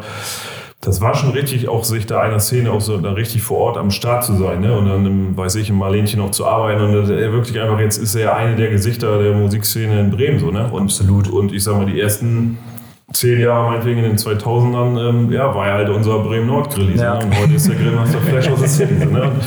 ähm, klar ist man da, da guckt man schon drauf und sagt, ey geil, was, was macht er wieder mit Vorprogrammen Matzen oder Ullmann oder Ketka oder, ne, das ist schon cool, weil mit dem Label alles jetzt Metal-Album mit die Ärzte drauf und, aber trotzdem war er, ne, ich habe ja jetzt mehrfach schon René erwähnt, ich hoffe, jetzt muss er es auch wirklich dann hören. er hat seinen 40. Geburtstag gefeiert im September und hat gesagt, ich will das irgendwie, ich, ich ziehe da so eine alte Art Festival auf, also, also so gimmickmäßig. Und dann haben da auch wirklich äh, drei, vier Live-Acts gespielt und unter anderem eben Grilli, ne, cool. den er auch schon 20 Jahre kennt. weil er, glaube ich, auch so ein Ding mal, ich weiß nicht, goldene Ticket oder irgendwas gewonnen hat, quasi den goldenen Grilli damals. Äh, und das stand auch immer noch aus, hier Wohnzimmerkonzert. Und dann habe ich ihn angehauen. Und haben wir auch jetzt gerade habe ich die Fotos gesehen, das ist einfach geiler Abend, dass man sich immer mal wieder sieht und sich freut. Und äh, er ist ja auch oft noch bei, ja, gleiche, also, ne, also im gleichen Studio Farida in Osterholz und ähm, da kriegt man viel mit. Und so ist man immer noch, was man früher hat, da gab es ICQ und da hat man sich ausgetauscht und, und gegenseitig in den Gästebüchern geschrieben und so. Oder in Foren und ähm, ja, heute hat man WhatsApp ab und zu oder, oder Insta, aber irgendwie bleibt man halt in Kontakt. Ja. Und, aber der Schritt war, glaube ich, absolut richtig, den wir halt aber nicht so richtig gemacht haben in die City rein. Ne? Aber ist alles gut. Ja. ja. Ja, cool. Weil das ist halt wirklich so, ich glaube, da würde ich auch für dich mitsprechen, so der coolste Nebeneffekt, dass wir diesen Podcast machen und einfach so diesen Einblick in die Bremer Musikszene bekommen, weil da müssen wir halt auch wirklich gestehen, das war uns vorher gar nicht so klar, was hier so abgeht. Du bist halt immer so in deiner Bubble unterwegs und ähm, es fing ja eigentlich alles damit an, dass wir quasi nur über uns und mit uns gelabert haben und dann halt irgendwann gemerkt haben, zum einen, okay, es ist auch ein bisschen langweilig, ähm, was, warum sollte die Leute das interessieren? Und zum anderen, und das halt, wie du ja auch schon angedeutet hast, zu den positiven Aspekten von Social Media, dann fangen halt auch Bands an, dich anzuschreiben. Also ich weiß noch, dass Jendrik von, von Grambusch, ich glaube, der hat uns angeschrieben. Da haben wir, glaube ich, zehn Follower oder so bei, bei Wir hatten zehn Follower und wir haben das, glaube ich, einen Monat lang gemacht. Und dann hatte Patsy auch im Nachhinein berechtigterweise zurückgeschrieben, Digi, wir müssen uns hier erstmal zurechtfinden. Wir müssen erstmal gucken, was wir hier überhaupt machen. Ähm, und, aber das ist einfach cool, wie mit von Grambusch, Annes X, äh, DJ Star Wars aus Bremerhaven und alleine, dass wir jetzt auch mit dir hier sitzen und du halt ähm, von California erzählst und über deine Erfahrungen, das ist einfach mega Ja, cool und, ist und eine Bereicherung. Und natürlich ist es eine ganz andere Dimension, aber es ist natürlich auch so, dass wir hiermit auch keinen einzigen Cent verdienen, aber es ist einfach ja cool und es macht Spaß und ähm, auch macht einfach Bock, sich da noch mehr reinzuarbeiten. Und ähm, von daher ohne jetzt das Ende einzufäden. Aber an, dieser, aber an dieser Stelle halt auch wirklich vielen Dank, dass du dir heute die Zeit genommen jeden hast. Fall. Ähm, das ist ja nicht selbstverständlich, fairerweise. Freitagabend. Aber ich meine, ihr gebt uns ja die Plattform, ne, dass wir über unseren Kram reden dürfen. Das ist deswegen äh, absolut vielen, vielen Dank. Ich finde das geil, dass ihr das, dass ihr das macht. Ich bin auch mittlerweile echt Podcast-Fan geworden, so über die letzten Jahre auch da. René hat mich da so hingetrieben, weil immer, wenn wir mal unterwegs waren zum Konzert oder so, er hört dann immer, er hat schon einen Podcast gehört, ich glaube vor 20 Jahren, wo man sich die Sachen noch runterladen musste auf der Website und so. Ne? Und ich das am Anfang gar nicht verstanden habe. Da unterhalten sich zwei Leute, die kenne ich gar nicht. Heute finde ich es fast viel spannender. Ich meine, ich bin ja jetzt ein Gast, den wir bei euch vielleicht auch niemand kennen, aber ich kann aus 20 Jahren unerfolgreich Musik machen berichten und da gibt es auch vieles zu, zu, zu erzählen. Mega gut. Also von daher ist ruhig immer einfach die, das Gespräch, ne? entweder funktioniert es oder nicht. und genau. ähm, das, dann ist das, finde ich, echt ein geiles Medium geworden. Und da, ja, Jendrik war da, glaube ich, dem ja auch selber in so, so Podcast-mäßig Ja. auch was gemacht und der ist auch einfach so umtriebig und der ne, entdeckt das auch, hat da Bock drauf und ähm, ja, da kann man einen Hut vorziehen. Also wir verfolgen die Jungs sowieso und was die machen jeden Tag, äh, ist irre. Ne? Also die machen ja das, was wir vor 10, ja, 10, 11 Jahren, 12 Jahren noch gemacht haben, die ist wirklich dann auf Tour und äh, wirklich nach Dresden, Berlin und oder ganz runter zu fahren, Stuttgart, was weiß ich. Ja. Hut ab, ne? Und da ist ja teilweise auch schon Nachwuchs da oder so und ähm, echt Hut ab. Also ähm, Ja. klar, ich habe das auch die, die Tour mit Fersengold, ey, ich habe mich so gefreut. Äh, also wenn man dann sieht, vor was für eine Kulissen die sowieso oder generell auch die Jungs vom Fersengold haben wir ich eben gar nicht erwähnt. Das ist ja das Flaggschiff überhaupt. Also wenn ich das Ja. sehe, ist ja auch auch so ein bisschen Verbindung da ins Farida Studio Osterholz. Ähm, also, dass die da jetzt, ich war ja gerade in der Barclaycard Arena, wenn man dann weiß, okay, ein paar Tage später machen die hier 20 Jahre, machen die da den Laden voll, das ist ja unglaublich. Also, kommst aus so einem, kommst aus so einem ähm, Mittelalterbereich, Mittelaltermärkte, da ging es, glaube ich, los, das ist immer um diese Tour und kannst dir da halt so ein Ding erspielen, aber bis hin wirklich in den Mainstream rein, ne? Und ähm, welche, und dieses, dieses äh, Tegenmädchen-Song, also, ich finde es unfassbar, das ist für mich auch so, ein- so ein starker deutscher Song, ähm, also, die liefern richtig ab, die Jungs. Ich war jetzt dann im Schlachthof bei, ähm, bei der, der, der, der, dieser Zweitband, weil da unser Produzent äh, Schlagzeug gespielt hat. Ähm, Jetzt fällt, jetzt fällt mir der Name nicht an. Das ist natürlich beschämt. aber, ähm, Knasterbart, genau. Weil die haben ihre Abschiedstour gegeben und äh, ich wollte es mir natürlich mindestens mal einmal angucken. Ich bin jetzt nicht so in dieser Musikszene so bewandert oder jetzt so da drin, aber und das hat so einen Spaß gemacht. Die haben so einen Spaß auf der Bühne und geben da so Gas und haben so ein, äh, irgendwie haben diese ne, so Nischen oder wie man das auch immer nennt, Szenen, die so eine eigene Szene haben, die haben auch ein ganz anderes Verhältnis irgendwie nochmal zu ihrem Publikum, habe ich so das Gefühl. Ne? Also Fersengold macht dann mal eben Nummer 1 Album, das kommt ja nicht, äh, das ist unglaublich, ne? Also, ich hatte gerade nochmal geschaut, äh, Thekenmädchen auf Spotify 16 Millionen Mal. Also, da fehlt uns nicht mehr viel. Kann alles noch werden. Ja, da, also absolut Hut ab. Ja, kann man nur sagen. Ja, was sind die nächsten Schritte von California? Die nächsten Schritte sind, also kann ich jetzt verraten, haben wir noch gar nicht gedroppt, weil das Programm jetzt, glaube ich, gestern erst veröffentlicht wurde. Wir spielen am 17.12. bei Lichter der Neustadt. Das ist auch ein ganz, ganz tolles Ding, was die da zwei Wochen lang jeden Abend echt tollste Sachen von Linseln, auch unsere Studiokollegen und so spielen da auch. Ähm, hoffe, dass ich das da auch hinschaffe und ähm, das heißt für uns ab Dienstag ist erste Probe wieder. Äh, das heißt, wir bereiten uns ähm, ja, vernünftig darauf vor, haben, schieben zwischendurch mal wieder einen Videodreh ein äh, und dann auch eine Woche später ähm, eine Haber-In-Session. Also wir, unser, unsere Heimat ist ja also unser Studio oder also unser Proberaum auch äh, bei Uli, ähm, ach Quatsch, bei Timo Heumann äh, in, quasi da in der Nähe, also Use Action, in der Nähe von der Waterfront, wo er, ich glaube, da in, in, dem ganzen Komplex 80 Proberäume, also das ist ja einfach geil, was es da gibt und was er da hingezaubert hat. Also wir waren vorher schon ähm, in vorherigen Dingen bei ihm mit drin, äh, mit Wir für wen und ähm, das ist einfach, was er da jetzt ist, nochmal Next Level, dass du da einfach Studioatmosphäre, also er nimmt da ja auch auf, das heißt, das Akustik ist mega, ähm, du, kann, du hast eine Küche da, du hast sogar Schlafplätze da, ist für Daniel auch immer gut aus Hamburg, dann, wenn es lange geht, ne, dass er da pennen kann und auch mal zwei, drei Bier mehr trinken kann. Du hast ein, Badezimmer, wir haben da ein Lager und so weiter, du kannst da duschen, also das ist echt, das sind die besten Verhältnisse, da kommen ja auch andere Acts, die sich auf ihre Touren vorbereiten. Ne, und also ähm, das ist erstmal ein ganz, ganz großes Plus für uns ähm, und da ja, buchen wir uns dann quasi rein, wenn wir, weil jetzt schon so ist, habe ich eben gesagt, dieses jede Woche Proben, leider lässt, lässt das zumindest die Zeit nicht mehr zu, aber dass wir uns vernünftig natürlich dann die Wochen vorher auf dann anstehende Gigs vorbereiten, ist ja logisch.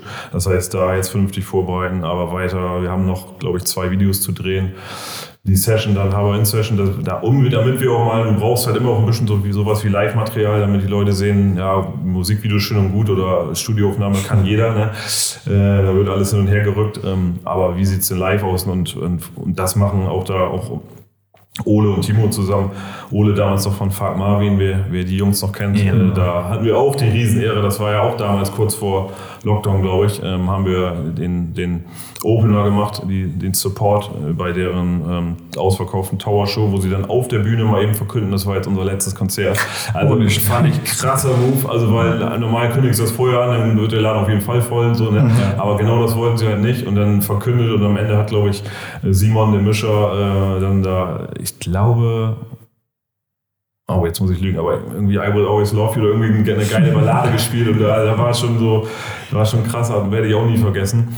Und so sind das auch wieder, ne? Ole und ähm, Simon sind ja heute Oz, äh, als auch als Duo damals ziemlich zeitgleich mit uns gestartet und ähm, ja, so irgendwie da und so kennt man, wie ihr es schon meinte, lernt man wieder irgendwen kennen und man durch dieses Instagram, man ist, ja. man bleibt dran und man verfolgt die und ich freue mich dann immer, wenn da auch wieder was kommt und so, ne? Und von daher haben wir noch viel zu tun, also wir haben noch viel vor. Das heißt, es wird dann natürlich unsere beiden Release-Shows geben. Am 26.01. kommt das Album. An dem Tag wird denke ich, auch dann nochmal ein Video kommen, so wie sich das gehört. Wir spielen an dem Tag unsere Heimatshow in dem Laden, wo wir halt den ersten öffentlichen Auftritt gespielt haben, Begegnungsstätte Schwanewede. Wer Tickets haben will, einfach sich bei uns melden. Hälfte ist schon weg, aber ein bisschen was gibt's noch. Und am nächsten Tag Daniels Wahlheimat Hamburg. Da sind wir immer freundlich und kompetent. Ist mega geiler, geiler Club. Ähm, kommen wir immer gerne hin. Ähm, die sind so freundlich, uns einen Samstag zu geben. Das ist auch nicht selbstverständlich für eine Band aus Bremen Nord.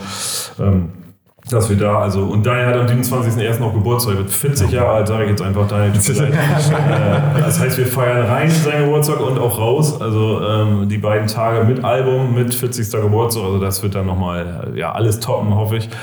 Und dann ähm, ist, glaube ich, erstmal ein bisschen wieder durchatmen und hoffen, dass viele Termine im Sommer dann wieder einen Start kriegen.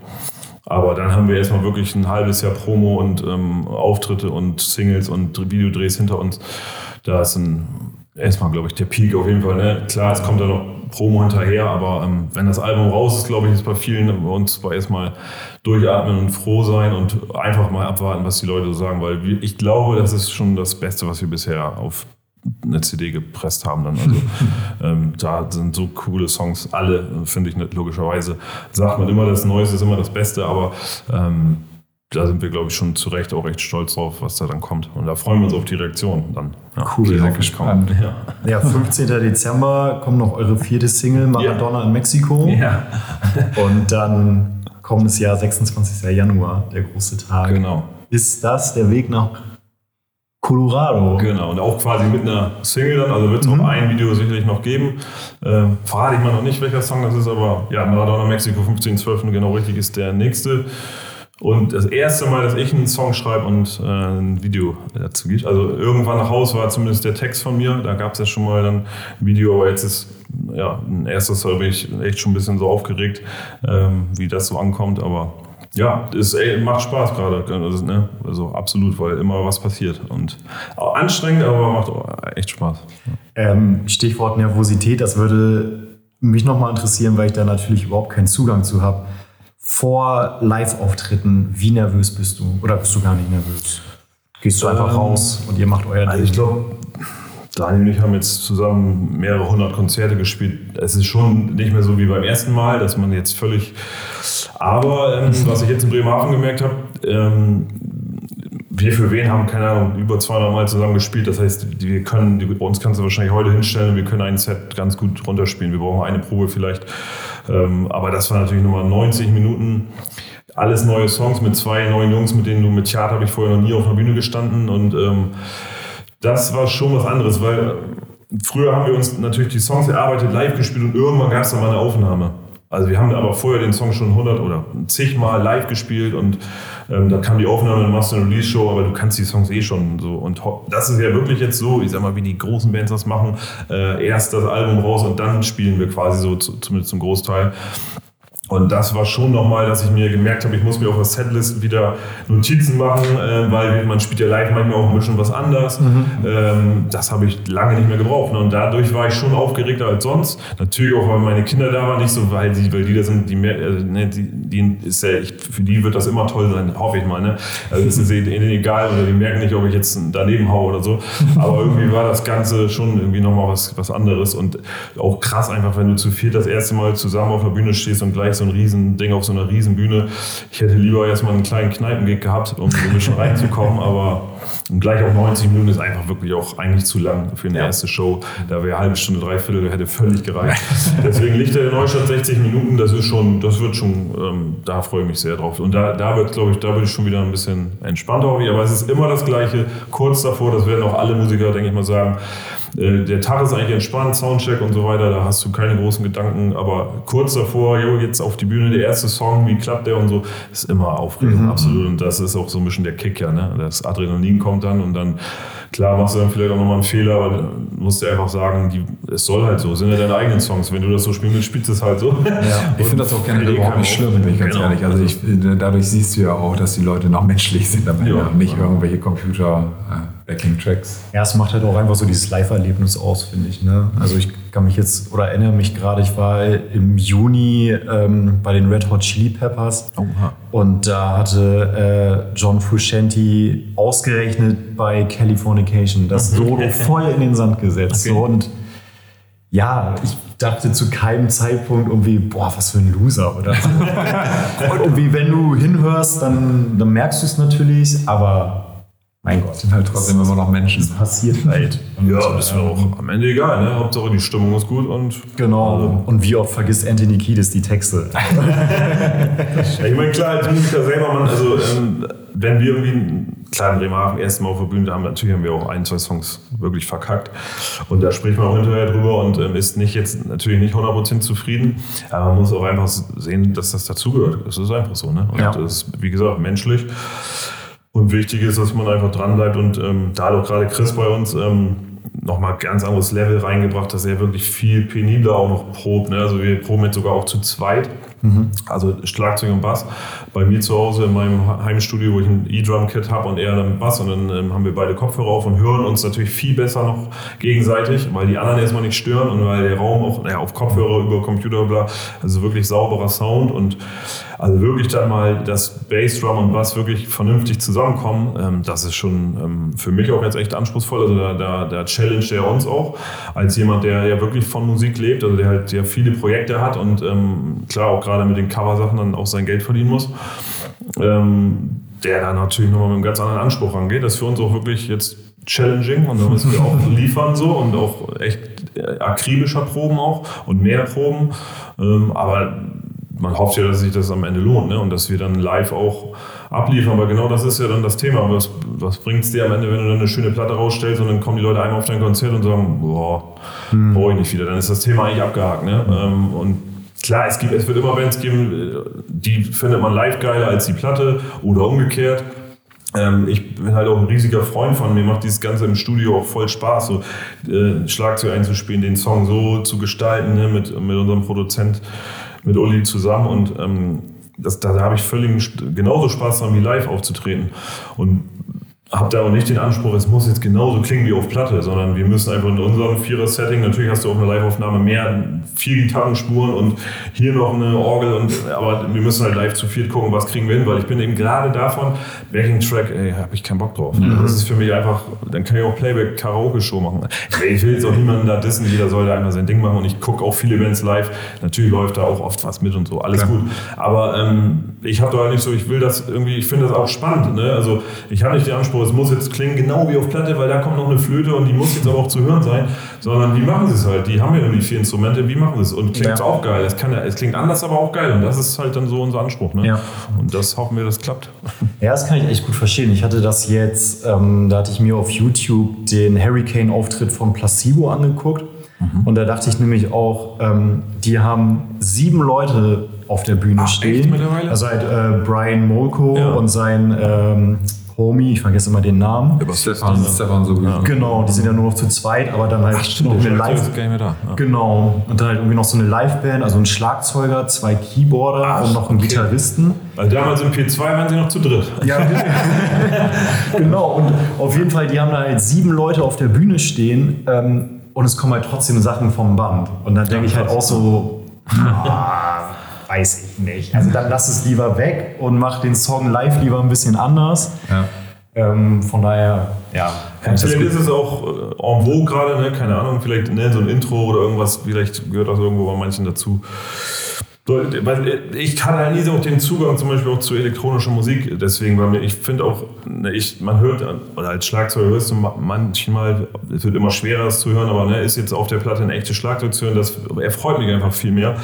Ähm, und hatte da nie den Zugang zu, zu elektronischer Musik. Also ansonsten höre ich fast alles, würde ich mal so sagen. Aber nur, ich habe mal auf einem Hurricane im Zelt durch Zufall dieses C2C, so ein französisches DJ-Kollektiv gesehen, ich glaube vier DJs. Und die haben wirklich damit aber trotzdem Live-Musik gemacht. Das heißt, jeder hat da gescratcht und was auch immer, aber ne, und jeder hat wie so ein Instrument das benutzt und damit haben die den Song performt. Hat mich so krass abgeholt. Das war, glaube ich, in dem Jahr Hurricane, das was mich am meisten, das hat so einen Spaß gemacht. Das finde ich halt wieder cool, dass sie es mhm. wie so ein Instrument benutzen, ja, ja, wie ein Instrument benutzen. Und das war das erste Mal, dass ich live zu, was, es gehört ja trotzdem trotzdem wahrscheinlich im Bereich der elektronischen Musik, dass mich sowas abgeholt hat. Und ja. wenn dann zum Beispiel Placebo sagen würde, ja, und wir haben noch einen DJ dabei und der macht dann macht wenigstens da noch irgendwas, so das würde mich ja noch ein bisschen genau. mehr abholen. Ne? Ja, wie das bei Incubus, glaube ich, ist. Ne? Der, die haben ja, ja stimmt, genau. genau. Da ist jemand am Scratch. Anstatt dass halt irgendwo jemand auf Knopf drückt und das läuft halt durch, ne? sondern wenigstens genau. ein bisschen so. Ja, genau. Das finde ich auch. Das ist ja wie wenn du irgendwo dann auf einer Feier einen DJ siehst, mit der Turntables hat oder irgendwas, aber, ne, und irgendwas tut und mixt. Ja. Ob das auch manchmal vielleicht nur getan ist, frage ich mich auch mal, weiß ich nicht, aber ne, der wirklich noch hin und her zwischen den Songs, die Übergänge, sowas. Ja. Macht, da stehe ich und gucke mir das an und das macht mir viel, als wenn einer da, ja, macht halt die Musik an und animiert oder irgendwas, das nehme ich gar nicht so wirklich wahr. Ne? Also, aber ist alles Geschmackssache, das muss man immer vorher ja. sagen, aber deswegen, wenn wirklich machen, macht mir auch mehr Spaß. Absolut. Publikum. Da war ich jetzt gerade dieses Jahr äh, auf einer Party, also einer privaten Party, aber die hatten sich auch einen DJ sozusagen gemietet. Und bei dem konnte man sich auch was wünschen. Und das war ein Typ, glaube, der war irgendwie Ende 60 Ah. und saß da mit Zettel und Stift. Und dann bist du zu dem hingegangen und hast irgendwie gesagt, ich würde gern Afrika von Toto hören. Dann hat DJ Norbert sich das notiert Geil. und hat das äh, auf Spotify eingegeben. So, okay. Wo ich so dachte, ey komm, das hätte ich auch noch geschafft und ich hätte es für umsonst gemacht. Ich frag mich, war auch mal auf irgendeiner Party, der hat noch so ein, der, hat- der da schon seit Jahrzehnten, der hat noch wirklich CDs gehabt. Das fand ich stark. Ja, das der, ist cool. Der hat sich auch in, der hat jetzt auch nicht eine Liste oder, einen Stapel schon hat die dann so abgefolgt, sondern der hat sich irgendwas überlegt oder einen Musikwunsch und dann hat er gesucht und dann hat er dann irgendwelcher Track und Geil. also diese ganz alte Schiene, ne, Disc-Jockey so richtig. Ja. Hat auch noch was so, ne? Oder gab ja doch auch mal diesen DJ der guten Laune, der halt völlig abgeht oder so. Und da dann, also es gibt halt auch, ne, immer Geschmackssache. Es gibt da auch welche, die holen einen halt ab und, Ja. andere, oder, ne, und bringen den Laden wirklich zum Kochen und andere nicht. Und das ist bei einer Liveband ähnlich. Ja. Und das ist auch das, wo wir dran arbeiten, weil es uns schon immer diese Interaktion mit dem Publikum ist halt geil, das ist, das steckt nicht in jedem drin, aber du musst es eigentlich irgendwie so machen. Und das ist auch immer was, wo wir so dran, dran arbeiten. Weil wir nicht die klassische Band sind, die jetzt ähm, äh, dann vorne auf den Monitoren stehen und dann, äh, wir sind ja jetzt auch kein Metal oder so, aber oder halt äh, bei jedem Song kl- äh, jetzt klatschen, klatschen, klatschen, mitsingen, mitsingen, mitsingen, sondern dass wir uns schon eher Punkte im Set suchen, okay, da ne, vorher wirklich auch, okay, da passt es, da kann es gehen und weil ganz ohne, das, das war eben auch so eine Erkenntnis aus den vorigen Projekten, ganz ohne geht's halt einfach nicht, weil dann, äh, jetzt kommt auch keiner zum Konzert und will nur quasi Radio hören, sondern Ja. diese Interaktion, das ist für mich selber als Konzertgänger ja auch. Deswegen hat mich Tool damals ja so irritiert. Das ist für eine der wenigen Beispiele, wo es funktioniert. Ne? Aber mach mal das als, als kleine Band und sag nicht einmal eine Ansage oder so. Da- Das ist schon echt schwer. Das ist die höchste Kunst vielleicht. Aber sondern diese Interaktion ist ja, dass alle warten ja die Songs, oh, was wird er jetzt sagen? Ja. Dann auch dahin zu kommen, dass es eben nicht immer dann was Witziges sein muss oder ich muss jetzt den Stand-up-Comedian machen, sondern passt es vielleicht auch zum nächsten Song. Ne? Du- Da hatten wir auch, ne, erzählst du einen Witz und ja, jetzt kommt ein Lied über Selbstmord. Also, ne, also der, der muss doch wirklich gucken, ne, dem mal vorher Gedanken machen. Und, Ja, und das waren auch Sachen, die wir über die Jahre einfach auch lernen mussten und schmerzlich auch live wahrscheinlich. Ne? Weil wenn du durch Deutschland fährst und dann irgendwo in Münster vor 20 Leuten spielst, ist das schon hart, ähm, aber wenn du dann da rausgehst und 14 Leute haben eine CD gekauft, dann weißt du, irgendwas haben wir heute richtig gemacht, weil du spielst den nächsten Abend in Stuttgart vor 200 Leuten und äh, drei Leute kaufen eine CD. Genau. Ne, also das, weiter. manchmal sind die kleinen Dinge auch können auch viel besser funktionieren, weil äh, wenn das Funke überspringt, kannst du einen geilen Abend haben. Und deswegen sage ich immer, das ist scheißegal, wie groß der Laden ist, Hauptsache der ist voll. Also und wenn da zehn Leute reingehen, müssen aber zehn da sein und dann ist geil. Aber bringt mir auch nichts. Ich weiß nicht, ich glaube 2002 ganz früher haben wir mal im Schlachthof in Stade gespielt. Da gingen glaube ich hunderte Leute rein. Und uns kennt ja, der kann Trave, hat da niemand, noch nie jemand im Stade und danach auch nie wieder haben wir mit Everlaunch, die haben ja auch mal richtig abgeliefert in den 2000ern. Ähm, haben wir mit denen da gespielt und da waren, ich keine Ahnung, da gingen 900 rein, übertrieben gesagt, und da waren neun. Also, und dann so eine richtige Halle, da haben wir uns einen Spaß, haben wir das Ganze mitgeschnitten, haben das live in Stade genannt und haben das so, äh, natürlich, nicht richtig veröffentlicht, aber wir selber haben uns das immer wieder angehört und haben dann so Ansagen, hey, hallo Tokio und, also, weil du mit der ganzen Szene völlig überfordert warst, so eine riesen Halle und dann stehen, und die Leute fanden es auch witzig, aber wir haben, es war noch so Schrott, was wir da gespielt haben. Also, das ist immer noch ein Bootleg bei uns, den man sich gut anhören kann, auf jeden Fall. Geil. Geil.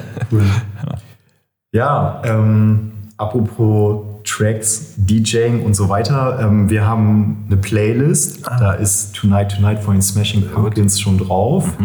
Ähm, hast du noch andere Wünsche, was da deiner Meinung nach unbedingt drauf muss? Oha, da muss ich mal selber mal gucken, was ich so aktuell, meine aktuellen Hits. Ähm, wollt ihr was Lokales oder ist das. Das Obwohl, ist Tonight, Tonight, free. Worauf du Bock Tonight, hast. Tonight ist ja jetzt auch nicht lokal, ne? ich bin jetzt auch wieder durch ähm, ähm, äh, Spotify auf eine Band gestoßen, die ich echt mega interessant finde. Like Roses heißen die. Ähm, und da würde ich mal den Song draufpacken. Splenetic, hoffe ich, dass ich das richtig ausspreche. Ähm, hat mich total geflasht. Das ist eine, äh, vielleicht darf ich es nicht vorher verraten, aber es ist eine Sängerin und du denkst, äh, boah, krasse, also äh, im ersten Mal hören, äh, dachte ich, oh, das ist ein cooler Sänger. So, ne? Und dann, Okay. die hat also richtig Power und ähm, echt ganz äh, interessante Stimmfarbe halt so. Das wäre so, was mir gerade gerade einfällt und wo ich mich gerade wieder, Stichwort Vorbereitung auf Konzerte, ich bin, glaube ich, nächstes Jahr, ich habe dieses Jahr Sum 41 gesehen und da war Simple Plan Vorgruppe und dann haben sie angekündigt, Simple Plan gehen selber auf Tour und kommen nächstes Jahr wieder auch nach Hamburg. Ich glaube, es ist Jahr, ja. Äh, Und haben sowohl die Stage Champs, die Björn sehr feiert, unser Videomensch, und die er mir gezeigt hat, aber haben auch die äh, Mayday Parade ähm, dabei. Also zwei, glaube ich, echt brettstarke Vorgruppen auch. Also das ganze Line-Up fand ich in sich dann so ganz cool. Und das heißt, Mayday Parade musste mich auch so ein bisschen rein und kannte ich. Ganz witzig, äh, Simo Rally, das ist so eine äh, das sind, ich weiß gar nicht, acht Schwestern, die zusammen A Cappella singen. Habe ich vor zehn Jahren irgendwann mal auf YouTube entdeckt oder so. Und ähm, die haben, von, haben mal so ein Medley gesungen. Da war ein Song, ähm, ich glaube, Oh Well oder so hieß der, ähm, von Mayday Parade dabei. Und dachte ich, ey, das klingt ja cool. Mal eben gucken, welche Band, alles klar, oh geil. Und als das dann hieß, sie sind Support bei Simple Plan, der wusste ich, jetzt muss ich mich aber ernsthaft auf die vorbereiten. Und da habe ich den Song aktuell, der ist wahrscheinlich auch schon alt, aber It Is What It Is von ähm, Mayday Parade das sind so die, die ich aktuell so ein bisschen in meinen Playlisten und so habe, wo ich so mal einfach mal wieder was Neues für mich entdeckt habe. So. Cool. Ja, da ist, da ist Spotify tatsächlich, äh, ja, das war der Mittel, ne? muss man fairerweise sagen. Also, wo man früher wirklich noch zum Mediamarkt gefahren ist und dann ja. noch eine CD eingelegt hat. Ja, das ist heute einfacher geworden. Ja. Ja. Petsy, hast du denn noch was? Rappen wir es ab? Ich weiß nicht. Hast du noch was für die Playlist? Ich habe. Wollt ihr nicht auch wieder einen Song mitbringen, der euch schon lange beschäftigt? Oder das? Nee. Haben wir die jetzt auflaufen lassen? nee, ähm, habe ich was für, für die Playlist? Ähm, was, ich muss ich selber mal gucken. Aber wegen Mediamarkt, ich bin gerade noch drüber gesteuert. Ich habe das noch in Erinnerung mit bei WOM damals. Ne? Mhm. Ich habe mich immer noch ich habe mich auf dem Weg hierher gefragt, weil die ja immer die CDs aufmachen mussten, also diese Folien. Genau. Ist die, war die dann lost quasi oder haben die, konnten die selber neu einschweißen? Das ich, also bei Mediamarkt waren die offen, definitiv. Und haben sie trotzdem weiterverkauft dann? Oder? Ja. Okay. War, war, die dann günstiger oder? Nö, nee, das, Weil ich, ich, das ich, einfach so. ich saß dann da, wenn was dieser Tresen noch so viereckig und dann in der Mitte war halt einer, der da einen. Ich habe mich immer so, ich habe mir wirklich überlegt, ja, muss er das jetzt aufmachen? Weil ich immer dachte, die ja. ist dann quasi nicht mehr verkaufbar. Und dann war ich, war mir schon voll unangenehm. So, kannst du die vielleicht noch mal eben einmal? Ich würde gerne mal reinhören und so. du Mediamarkt sagst, ja, weil habe ich mich schon immer gefragt. Das wirst du wahrscheinlich euer Gast aus der letzten Folge, der wüsste das wahrscheinlich. Wahrscheinlich das, schon. Wie das damals lief. Hab ich, ja. Ich kann mich äh, nur noch daran erinnern, WOM war früher in der Obernstraße genau. in so einem Keller. Ja, da ging es genau. irgendwie so runter und dann gab es auch noch das äh, WOM-Magazin. Das gab es ja, immer ja. umsonst. Und das fand ich immer richtig gut. Also die hatten wirklich gute Artikel, gute äh, Plattenrezensionen. Also nicht so wie das Burger King Magazin. So. Genau. Stimmt, das genau. gab's ja auch. Ja. Ich glaube, beim Burger King Magazin hat jedes Album eine gute Kritik bekommen. Die. Und die hatten auch echt... Wenn du da verrissen wirst, dann musst du auch... dann warst du wirklich schlecht. nee, und Worm hat auch echt immer eine gute Musikauswahl. Ich weiß noch, als ich früher so 14, 15 war, ich, war, ähm, ich habe damals viel Reggae gehört und die hatten äh, dahingehend echt immer eine echt stabile Auswahl. Ja, allein wenn man da runter, deswegen, wo du sagst, das ist auch genau der Store, den ich meine ja. in der Obernstraße. Und du kommst da runter und du siehst einfach diese Massen, diese ganzen Regale. Ich habe jetzt wieder Gänsehaut. Ja. und und nur Freaks. ja, und einfach dann ja, den Genre oder ABC und dann, oh, ich damals ne, immer Blink B geguckt ja. und dann, weil da, da ich hatte wie gesagt noch kein Internet und Diskografie und nachgeguckt, sondern ach krass, hier Chisaya Cat, so ein altes Album und ne, Dude Ranch, ja, muss ich alles haben. Mama, hier, bitte, gib mal, kannst du mir nochmal Geld leihen und so. Ja, also das, genau. Das, das war eine andere Welt, ne? Krass. Ich bin tatsächlich damals, äh, sorry, ich bin tatsächlich damals, äh, was sagst du, durchgescrollt, würde man heute sagen, damals ja einfach nur durch die einzelnen CDs gegangen tatsächlich auch einfach nach Plattencover ja, gegangen. Genau, und ja. da ist mir heute nochmal wieder in der Visions aufgefallen, äh, dass ähm, Billy Talent, ihr, ihr Debütalbum damals, dieses gelb-rote, so ein bisschen, ein bisschen an Kill Bill irgendwie erinnert. Das habe ich damals einfach, ja, ja, cooles Cover reingemacht und direkt auch mitgenommen. So. Und ja, Billy Talent. Ja. Deswegen wollte ich nie auf dem Plattencover sein, also als Mensch. Ich wollte immer irgendwelche, ne, also das gab es aber wir für wen nie, bei den Alben waren immer irgendwelche Sachen ja. vorne drauf. Und gut, Björn als Fotograf, bei unserem ersten Album mussten wir das erste Mal, da und ich stehen da, das war auf dem Freimarkt Dreh war das, stehen wir da halt und mit so einer Langzeitbelichtung hat er dann, mhm. also das Hintergrund ist dann so ein bisschen verschwommen oder was weiß ich, ähm, das erste Mal, wo wir dann rauf mussten. Aber deswegen, weil ich dachte, übers Cover, manche catcht man übers Cover oder kriegt man, dass sie dann mhm. vielleicht mal reinhören. Wenn ich dann da drauf bin, hört sich doch keiner an. also, das Ziel. ja, siehst du. Hast du einen Song? Ich habe einen Song tatsächlich, weil wir letzte drüber gekommen sind. Ähm, äh, und zwar Liam, Liam Gallagher vom Album As You Were. Ähm, Wall of Glass tatsächlich. Ich weiß gar nicht, höre ich im Moment rauf und runter wieder das Album und Von wann ist das, weißt du so ungefähr? das ist, habe ich gerade gesehen, 2019? Okay. 2017. 2017. Ja, Ja, das wäre der Song, den ich raufhauen würde. Okay. Ja, ähm, es ist ja irgendwie seit unserer letzten Folge total viel Zeit vergangen, um nicht zu sagen drei Monate. Und in diesen drei Monaten ist ja musikalisch schon wieder total viel passiert. Ähm, und deswegen würde ich, glaube ich, äh, den letzten Beatles-Song. Oh ja. Ist, glaube ich, am gleichen Tag erschienen wie, wie unsere, letzte Single. Ja, 3. November. War für die Beatles auch hart. Ja. Hat sich Paul McCartney, glaube ich, auch anders vorgestellt. ja. Nee, aber ähm, Now and Then ähm, würde ich gerne auf die Playlist nehmen, weil also es ist ja vor allen Dingen so dein Thema, aber ich glaube, es ist auch nochmal so ein Thema, was uns in der Musikwelt auch nochmal begleiten wird, so künstliche Intelligenz. Ähm, Das was, stimmt, ja. was hält man davon? Was ist Fluch? Was ist Segen?